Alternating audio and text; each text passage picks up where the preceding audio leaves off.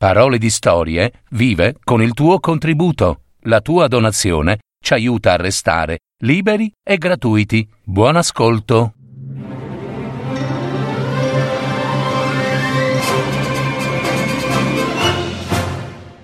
Pelle d'asino, una fiaba di Charles Perrault, adattamento e messa in voce di Gaetano Marino.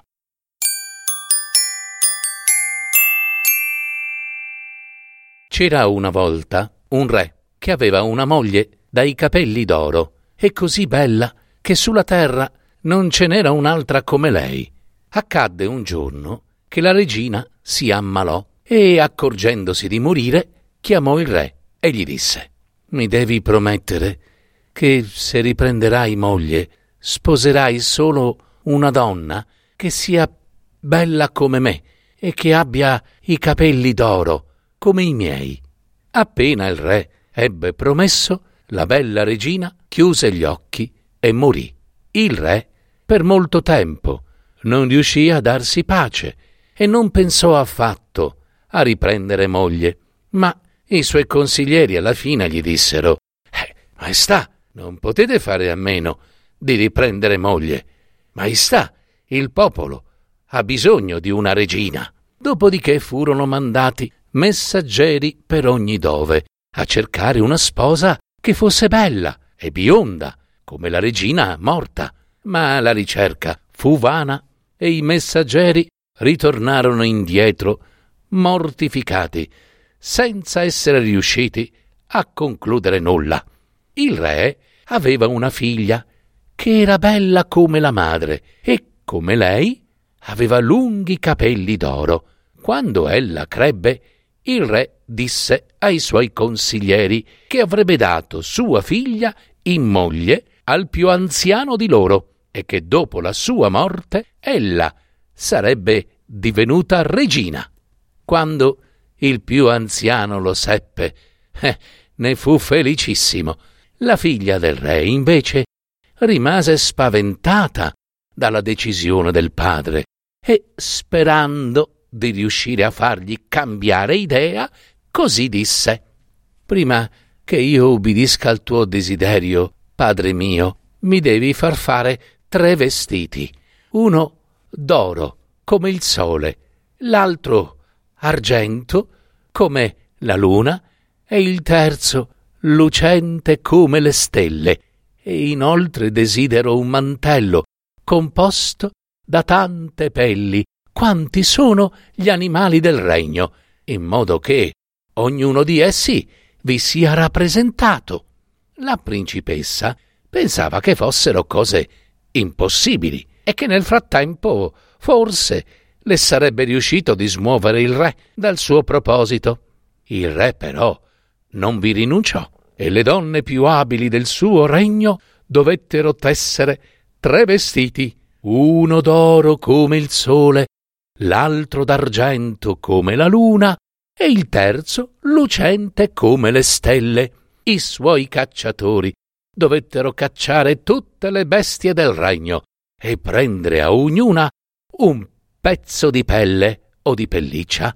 Alla fine, quando tutto fu pronto, il re mandò a prendere i 3 abiti meravigliosi e il mantello, li stese davanti a sé e disse: «Domani si farà il matrimonio». Quando la principessa vide che non c'era speranza di smuovere il padre dalla sua decisione, stabilì di fuggire via. Di notte, mentre tutti dormivano, si alzò e dal suo tesoro scelse 3 oggetti che le erano particolarmente cari: un anello d'oro, un piccolo fuso d'oro e un piccolo arcolaio pure d'oro. Poi mise in un guscio di noce i 3 vestiti color del sole, della luna e delle stelle e, gettandosi addosso il mantello fatto coi 1000 pezzi di pelli, si annerì il viso e le mani con la fuliggine. Quindi, raccomandandosi a Dio, partì e viaggiò tutta la notte. Non conosceva la strada e vagò a lungo senza meta. Cammina, cammina, A un certo punto si trovò in una foresta piena di alberi e cespugli. C'era un tale intrico di rovi e di spine che la bimba non poté più proseguire. Inoltre era molto buio ed ella ormai si sentiva molto, molto stanca. Allora si fermò e scelse il cavo di un albero per passarvi la notte. Civette e strani uccelli notturni mandavano rauche strida. La fanciulla aveva paura, ma a un certo punto, vinta dalla stanchezza, cadde in un sonno profondo. Al mattino il sole si levò e mentre ella continuava a dormire, il re di un paese vicino attraversò la foresta con tutto il suo seguito per andare a caccia. Inseguendo la selvaggina, venne a trovarsi proprio dove la fanciulla s'era addormentata.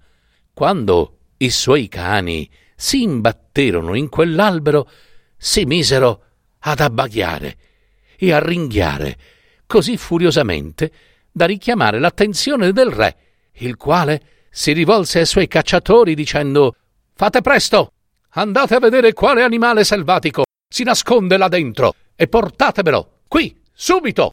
I cacciatori ubbidirono e quando ritornarono disse: nel cavo di quell'albero abbiamo trovato un essere sorprendente, maestà, di cui non abbiamo mai veduto l'uguale. La sua pelle è di 1000 colori ed è lì, fermo, immerso in un sonno profondo». Il re disse: «Cercate di prenderlo vivo e legatelo alla carrozza». Appena i cacciatori afferrarono la fanciulla, ella si svegliò atterrita e supplicò con voce tremante: «Sono una povera abbandonata dal padre e senza madre. Abbiate pietà di me e portatemi con voi». «Vieni», le dissero allora, e la condussero dal re. Questi guardò meravigliato quell'esserino sparuto e tremante e l'affidò ai cacciatori perché la ristorassero. Essi le diedero il soprannome di Pelle d'asino per via del suo strano e ispido mantello. Mossi a pietà dal suo pianto, la portarono alla reggia, le diedero una sottoscala per dormire, dove non c'era nemmeno un finestrino da cui penetrasse un raggio di sole, e le dissero che doveva fare la sguattera in cucina. Suo compito era portare l'acqua e la legna per fare il fuoco, spennare i polli, pelare le patate, levare la cenere dalle stufe, insomma, doveva fare tutti i lavori più umili e faticosi. Per un certo tempo Pelle d'asino visse miseramente in questo modo, ma un giorno seppe che nella grande sala del castello davano una festa e chiese alla cuoca: «Posso andare un momento a vedere? Mi metterò in un cantuccio fuori dalla porta e sbircerò per il buco della serratura». La cuoca rispose: Vai pure, ma ritorna fra mezz'ora perché devi levare la cenere dalla stufa e lavare le stoviglie. È chiaro?» «Sì, grazie». Pelle d'asino prese una lucerna, corse nel sottoscala, si levò il mantello di pelli e si lavò ben bene per togliere la fuliggine dal viso e dalle mani e pettinò i lunghi capelli biondi in modo che tutta la sua bellezza fosse visibile. Quindi aprì il guscio di noce e ne tolse il vestito d'oro come il sole. Appena pronta, con il cuore che le batteva d'ansia e di gioia, entrò nella sala da ballo. Tutti le fecero largo, oh, pensando che fosse una principessa sconosciuta, e tutti dissero: «Oh!». Il re stesso venne da lei e, prendendole la mano, la fece ballare. Pensava che mai aveva veduto una fanciulla così bionda, così bella e così gentile. Appena il ballo finì, la fanciulla fece un inchino e, prima che il re se ne rendesse conto, sparì. Essa era ritornata di corsa nel suo sottoscala e, levatosi presto lo splendido vestito, si era di nuovo tinta con la fuliggine il viso e le mani e aveva indossato il mantellaccio di 1000 pezzi, diventando di nuovo pelle d'asino. Era appena giunta in cucina e si era messa a togliere la cenere dalla stufa, quando la cuoca le disse: «Lasciala stare, fino a domani. Piuttosto, prepara la cena al re, invece mia. Forza, mentre io vado di sopra a dare un'occhiata, ma bada bene di non lasciar cascare un capello nella minestra, perché il re andrebbe su tutte le furie». Pelle d'asino cucinò la cena del re, preparò la minestra più buona che sapeva fare, e appena fu cotta la fanciulla andò a prendere il suo anellino d'oro e ve lo buttò dentro. Quando la festa fu finita, il re ordinò che gli servissero la cena e, assaggiata la minestra, pensò che non aveva mai mangiato nulla di più buono in vita sua. L'aveva quasi finita quando vide un anello d'oro brillare nel piatto e, non riuscendo a capire come mai fosse lì, fece chiamare la cuoca. Quando la cuoca sentì che volevano, ebbe paura e disse a pelle d'asino: «Sei sicura di non aver lasciato cadere un capello nella minestra?» Tremando, la povera cuoca si presentò al re. Questi le chiese chi aveva cucinato la cena e la cuoca rispose con un filo di voce: Sono stata io. «Non è vero, perché la minestra è la migliore del solito». Allora la cuoca mormorò, facendosi rossa: «Devo confessare che non sono stata io, ma pelle d'asino». Il re fece chiamare pelle d'asino e, quando la fanciulla fu alla sua presenza, le chiese: «Chi sei?» «Io sono una povera fanciulla, senza padre né madre, che tu hai accolta per pietà», rispose. Il re domandò di nuovo: «Dove hai preso questo anello che ho trovato nella minestra e come mai possiedi un gioiello così prezioso?» E pelle d'asino rispose: «Non ne so niente». Il re minacciò di cacciarla via se non diceva la verità, ma pelle d'asino, ostinata, ripeteva sempre le medesime parole: «Non ne so niente». Torna in cucina, disse infine il re, rassegnato.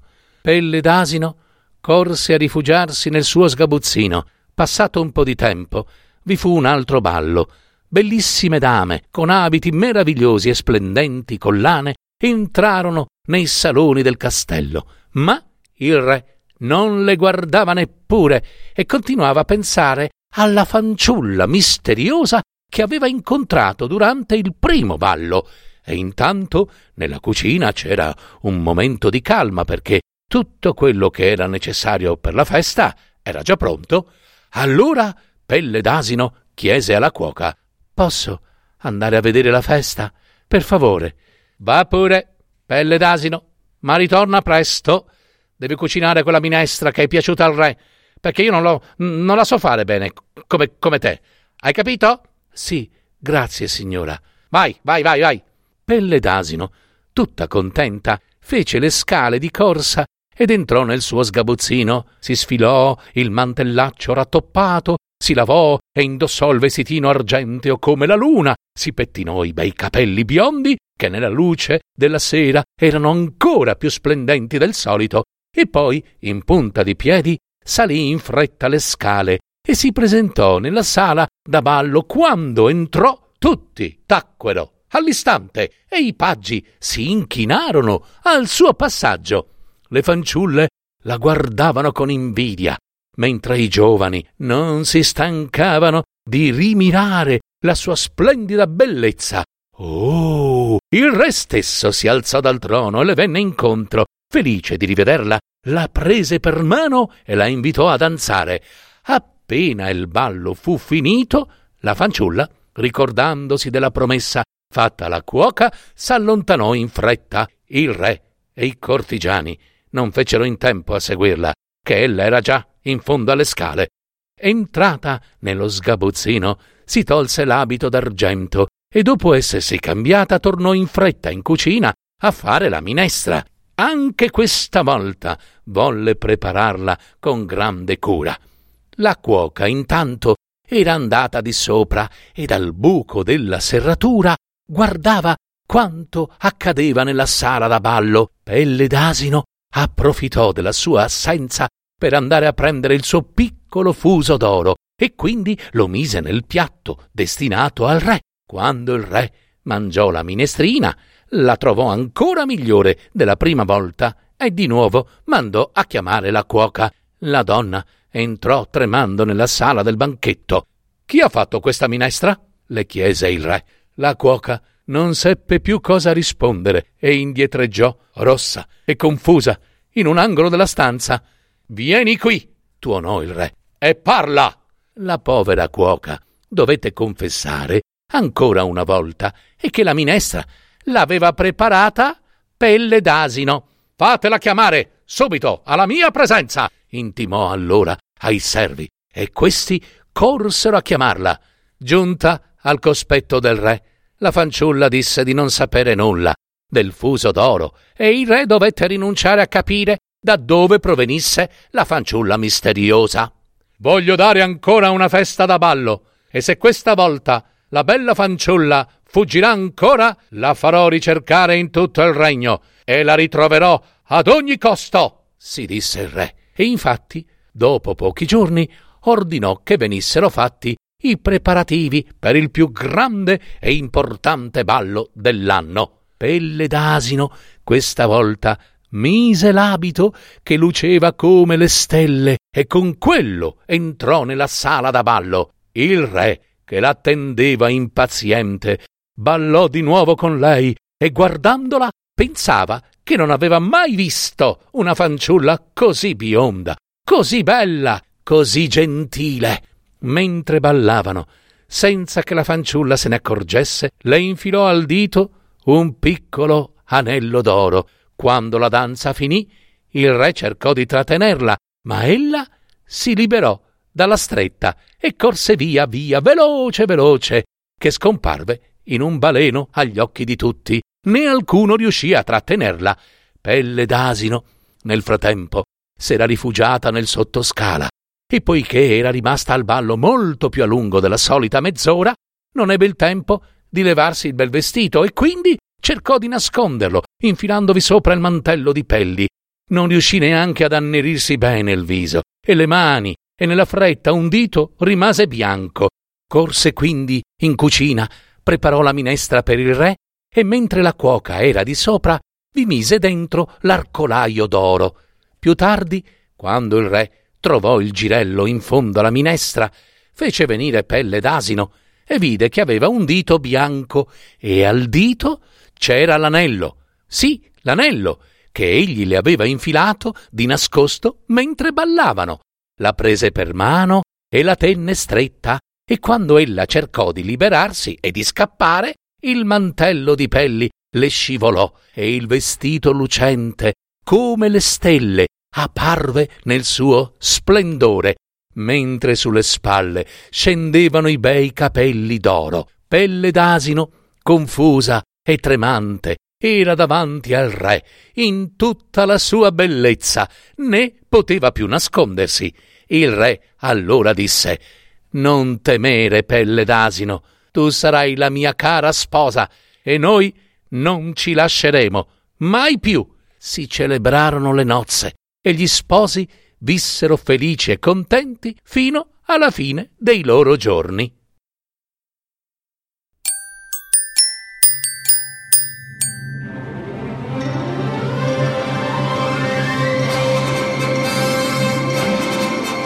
Avete ascoltato Parole di Storie, fiabe, favole, racconti, leggende, adattamento e messa in voce di Gaetano Marino.